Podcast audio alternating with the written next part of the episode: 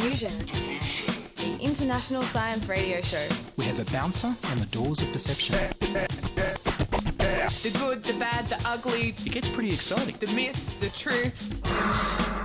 Toxicology, Asteroseismology. magnetism, the dark side. Genetically engineered potatoes. Planetoid. Planetoid. I love that word. Hello and welcome to Diffusion.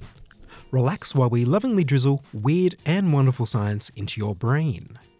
I'm Ian Woolf, and on this edition, we will go to part two of the evolution of sexual selection, and we'll have a look at Nicta's bionic eye. First, here's Mark West talking to Dr. Rob Brooks.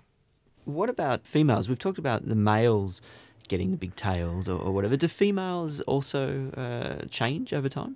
Absolutely. So, um, you know, we often talk in the field about uh, male signaling and female preferences because that happens to be somewhat more common. Uh, but in a lot of animals, um, males are actually rare, and it's the availability of males that limits female reproductive success.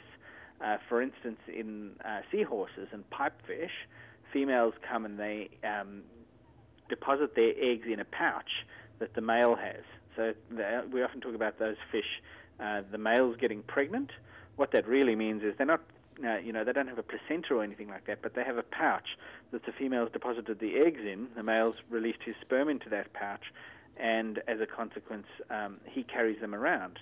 Now, um, because that's, you know, the space in a male's pouch is a finite resource, there are actually fewer males uh, than than females on the mating market at any given time, which makes males really valuable to females. And when that's the case, the males end up being the choosy ones.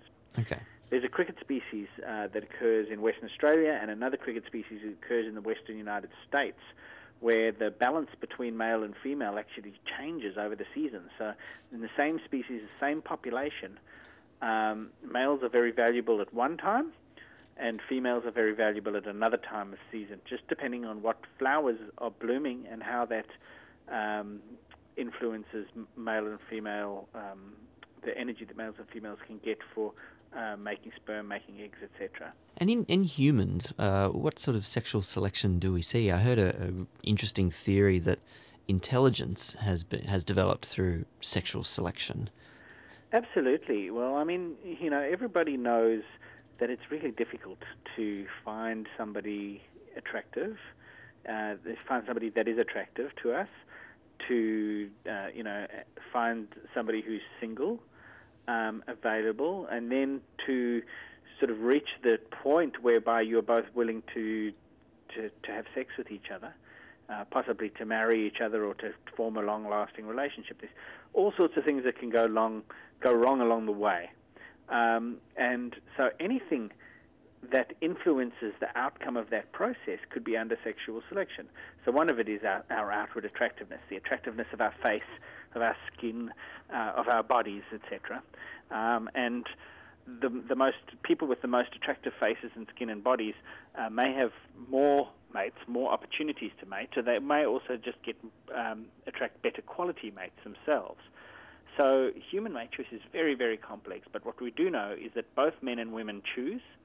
Both men and women are limited in how much they can invest in the offspring. Some men are, are unlimited because they are so wealthy they're able to sort of splash their money around and and um, uh, thereby attract several women, or even an almost unlimited number of women, in the incredibly wealthy kings and emperors of you know bygone centuries.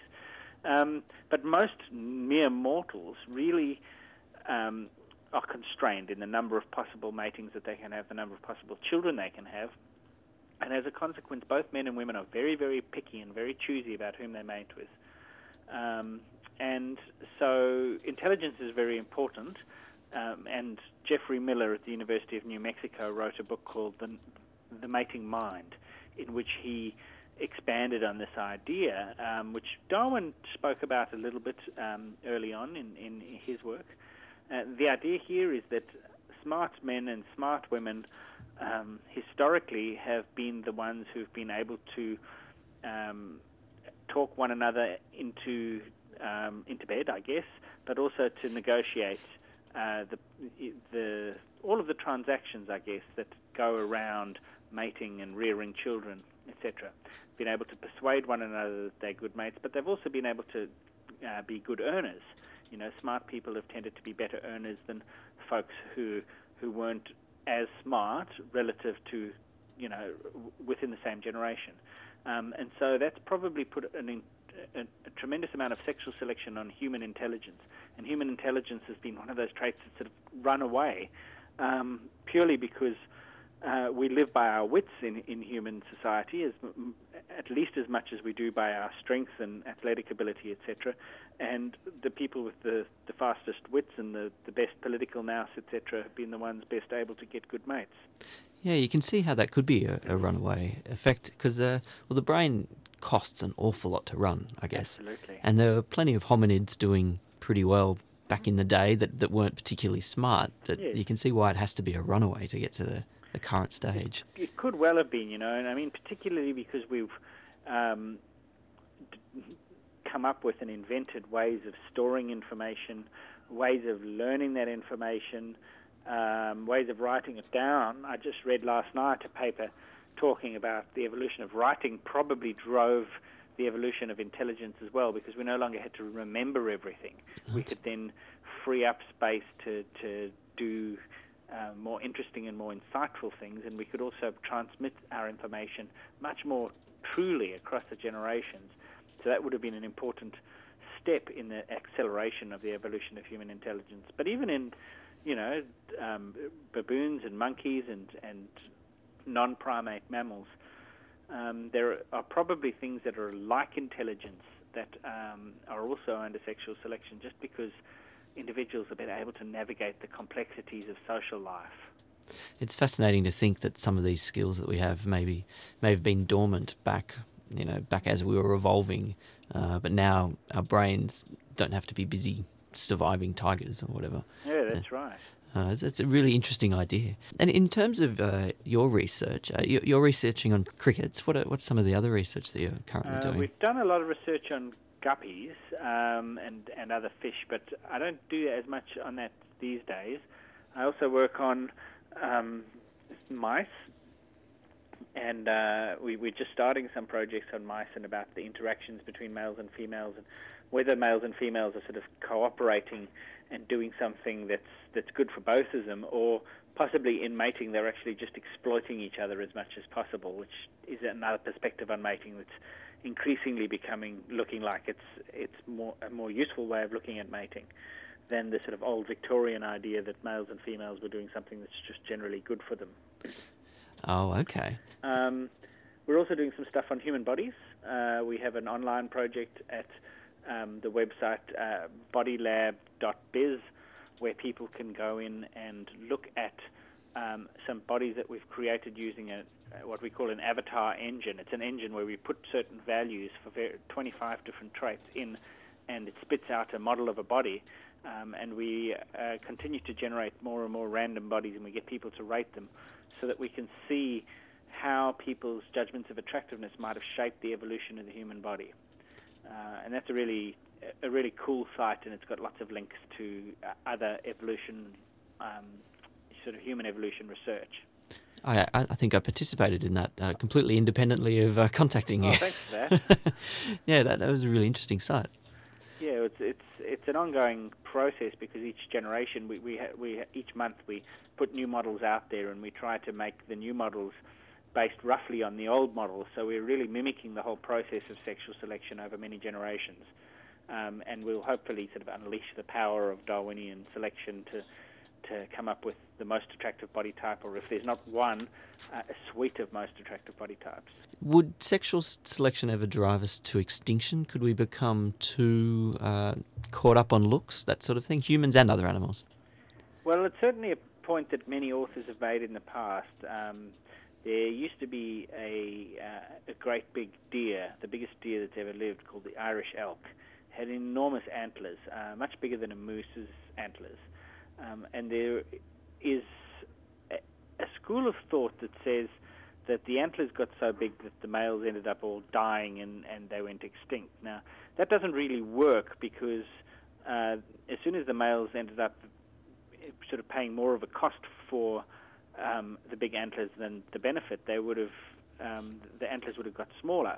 However, if you combine that with change, like a rapid change in climate, just like happened at the end of the ice ages in Europe, uh, which is when these animals did go extinct, a sudden change in climate and food and stuff might have made the horns um, a trap that you know selection was never able to really favour the short-horned males or the smaller horned males enough to um, to, to rescue them.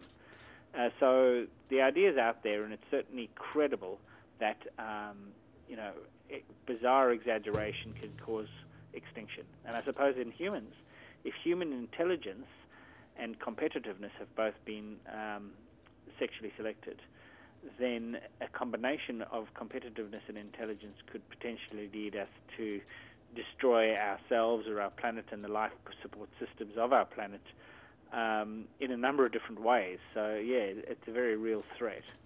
That's not a positive thought, is no, it? No, it's not particularly a happy thought. I wouldn't want to end on it, but. I wonder then, uh, s- s- on topic but but slight uh, corner. Then have in, in certain ways have we stopped uh, evolution, or is evolution now a different thing to what it was uh, when there was a lot more survival uh, as part of it? Evolution's always a different thing to what it was um, in every generation of every species because um, you know it, nothing happens because of what's going to be good in the future. Uh, Yes. it- it's only going to be good in the future if things stay roughly the same as they are now. Now we know that in human society things are never going to be the same in the future because things move so fast and so much faster than a single generation. So um, all of that evolution really does is it adapts us to face a range of circumstances that we've faced in the past, um, and it's it's so it's, it's very difficult to predict what evolution is happening today, let alone what's going to happen tomorrow. But one thing I can be fairly certain of is that as long as some people are not having babies and some people are, um, some people who are having babies are having more than others, and some of those babies are, are surviving for longer and growing up to have more children of their own, um, there will be evolutionary change uh, because there is there are differences in fitness between individuals and therefore between genes. Um, what those differences are is very difficult to predict, but you might say, for instance, um, HIV. HIV is imposing a tremendous amount of selection, particularly in parts of the world like sub-Saharan Africa, where it's you know incredibly um, high proportion of people are infected or exposed to HIV. Um, and as a consequence, any genes that help people to avoid those kinds of um, infections or help people to fight off those kinds of infections are going to be under very strong selection in Africa. we might not be able to detect the signature of that now, but it's almost certainly happening. And likewise, um, our intelligence and our social abilities and our um, ability to deal with the changing diets in which nobody really starves to death anymore, um, those kinds of things are all going to be under selection too. Yeah, there'd be quite massive, massively different selection pressures in, in say, Africa with AIDS and, and Sydney, where perhaps you could imagine cultural pressures might might be the strongest. People are waiting Yeah. longer to have children, and that brings about its own different, uh, its own difficulties. Perhaps cultures change. Yeah, absolutely, absolutely. And that was Mark West talking to Dr. Rob Brooks of the University of New South Wales. You're listening to Diffusion Science Radio, diffusion at 2SER.com, brought to you across Australia on the Community Radio Network and podcast from www.diffusionradio.com.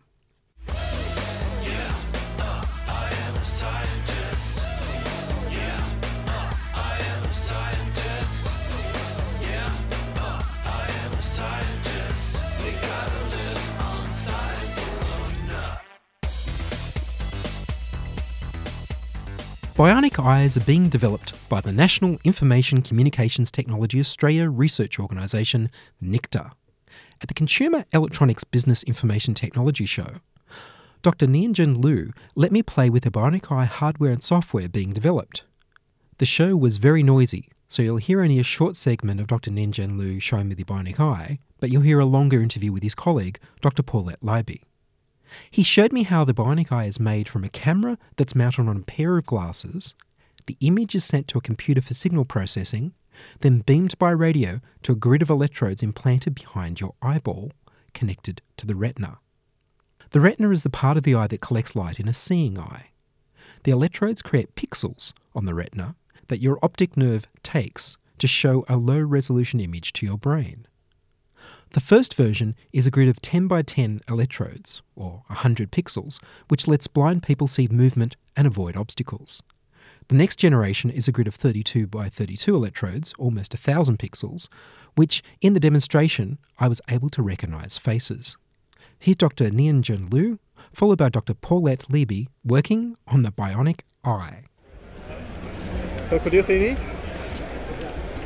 Hello. Yes, yes, I can see you. Yeah. And I can see you on the thousand pixel array as well. Yes, yes. Wow. Uh, so you, I guess you could you could learn to, So to and I just introduced something related to the visual processing and image processing. And as per the question about the, the how the, the implants and the electrodes, how they just the implant to the neural receptor, and my colleague Paulette happy to answer your question. our side of things in Yes. Canberra is vision processing. The vision processing. The NICTA people in Melbourne are developing the second generation array south of Electronics. Okay. But, uh, you know, we are part of a large national consortium. Uh, you have UNSW, you have Melbourne, NICTA Melbourne, you have the Centre for Eye Research Australia, you have the Bionic Institute, you have ANU, Western Sydney, and maybe a few more, but I don't recall. So it's a national endeavour, right? Right. Um, and we are funded for four years, the whole consortium. And uh, the four-year goal is to have the first retinal implant with 90 electro- 98 electrodes. Yes. developed and designed by UNSW, Yes.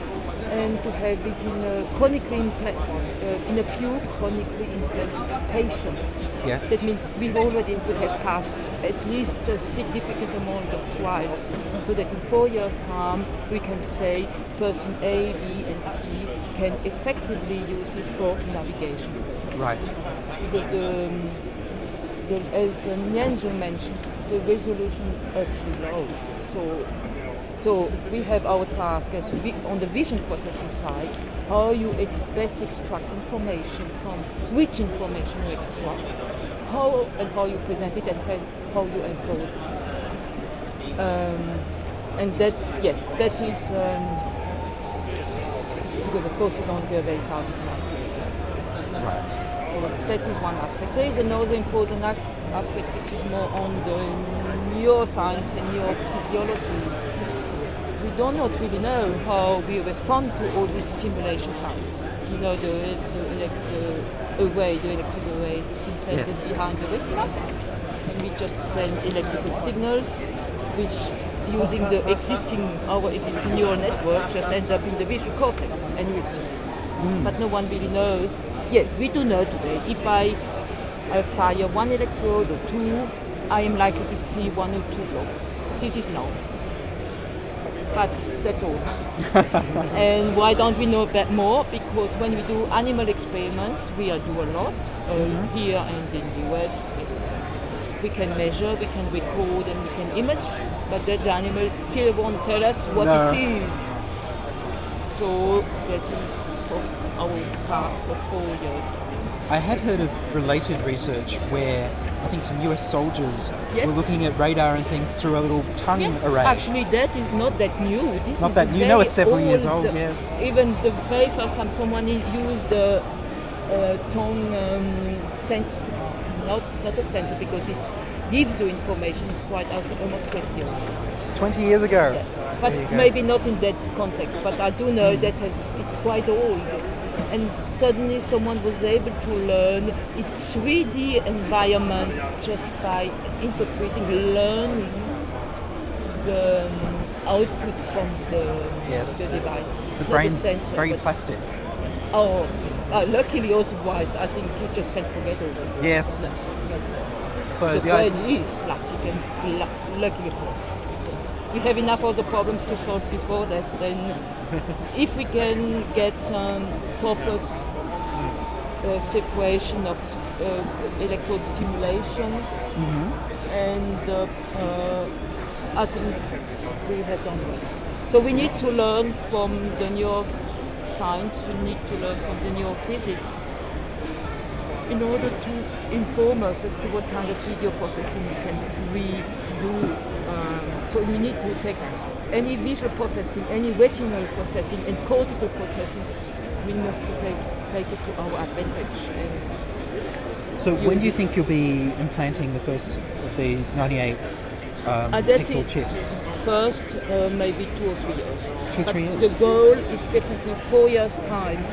The 98 electrode should be chronically implanted. That means it would have already been tri- trialed and is useful, not just having spots of light, that's useless, but having spots of light that help you to navigate your surroundings. Yes. That is And- the goal.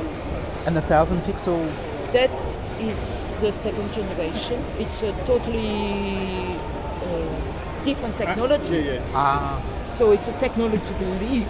Yes. But in four years' time, this is uh, we, NICTA is committing itself to have the biocompatibility test uh, finalized in this one in four years' time.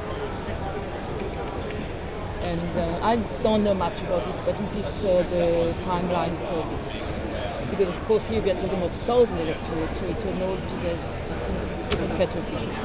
I guess if you were one of the people who was implanted with the 98 pixel one, you'd be kind of you wouldn't be able to upgrade to the Oh, 1000 no, pixel one. No, yes. 'cause Yes, once yes, you, you would. How does that happen? Can you It's just a take it out? surgery. Ah, You so I wasn't sure how reversible. Like, you cannot implant someone with something they have to keep the, for their whole lives. now. Right. It's like the cochlea, the bionic ear. Uh, since when does this really exist? 10, 20 years? Yes, yes. But you will find people who had lots of upgrades, and the upgrade is simple surgical um, surgical procedure, and he's actually uh, listening to surgeons and humans. It's simple. Amazing stuff. I wonder if there's there would ever be a way where they wouldn't have to implant it, where they could set, get the signal in from the outside of the, the body. There are actually first os- os- other groups are doing um, are doing um, stimulation of the optic nerve. Oh, yes. Or stimulation of the cortex. Because what we do here, we are taking advantage of the fact that our retina is healthy, except for the photoreceptors. Right. Everything else is healthy, and we use this fact to, to process, twen- transmit and process signal. So does that mean if you had something like macular degeneration, you wouldn't be suitable? you would. You would be suitable. And the two main major target groups are AMD, macular degeneration, and retin- retinitis pigmentosa. Right. Because in all these people, the retina is most healthy, except from the photoreceptors, which are dead. So in both those illnesses, it's the photoreceptors that go. Uh, for the macular degeneration, you have uh, only peripheral vision left, and the other one, RP, is uh, you have only the foveal vision left. Ah, Of course, over time you have a degeneration of the whole retina, but I think that can be solved and solved. And often, mostly, most often people who are blind still have the retina intact. Right. Simply the photoreceptor never have never been here in the first place what. Wow. So to finish my answer, Yes. there are people, there are teams who are who are playing with inject, injecting the eye with uh, chemicals of whatever sort to render some retina ganglion cells photosensitive. Ah. I don't know, uh, you know, all these things look interesting, but then you have all the risk to consider the long term. Does it destroy your eye? Of a, all these issues, which I don't know the ins and outs necessarily. Fascinating. But look, if you if you witness what happened to the cochlea, to the bionic ear, so it's different. Yes. It's 20 years ago, no one would have, no one believed it. And suddenly, For the bionic ear. So if we can achieve only half that for now, we will be great. Terrific. We, I think it's a risk. But I think I just want to say all these people have different approaches, but all of us, and this is sometimes some projects may fail because if you want to implement this, I think for general customers, you would know that you can only do this if you never ever destroy any existing site, no destruction of tissues, and it ca- cannot shorten your life. It must be removable, reversible. So sometimes, uh, like uh, when doing the ganglion cells photosensitive, I think there's some things that should be considered. But every, as you, uh, everything's possible. Yes. But we have lots of work to do. Amazing technology for helping the blind to see by Dr. Nianjun Liu and Dr. Paulette Lieby at the National Information Communication Technology Australia, NICTA. Australia was first with the bionic ear and now the bionic eye. What will be next? And that's all from us in this edition of Diffusion. If you'd like to contact us, if you have feedback, comments, or suggestions, if you'd like to broadcast a story on Diffusion and hear your voice communicating science on radio, then send email to diffusion at 2ser.com. That's diffusion at 2ser.com or subscribe to our podcast on our website, www.diffusionradio.com. That's www.diffusionradio.com. Contributing to the program was Mark West and myself, Ian Woolf. Diffusion has been produced in the studios of 2SER Sydney and is broadcast nationally via the Community Radio Network. I'm Ian Woolf. Join us inside your audio device of choice for more science wondering next week on Diffusion Science Radio.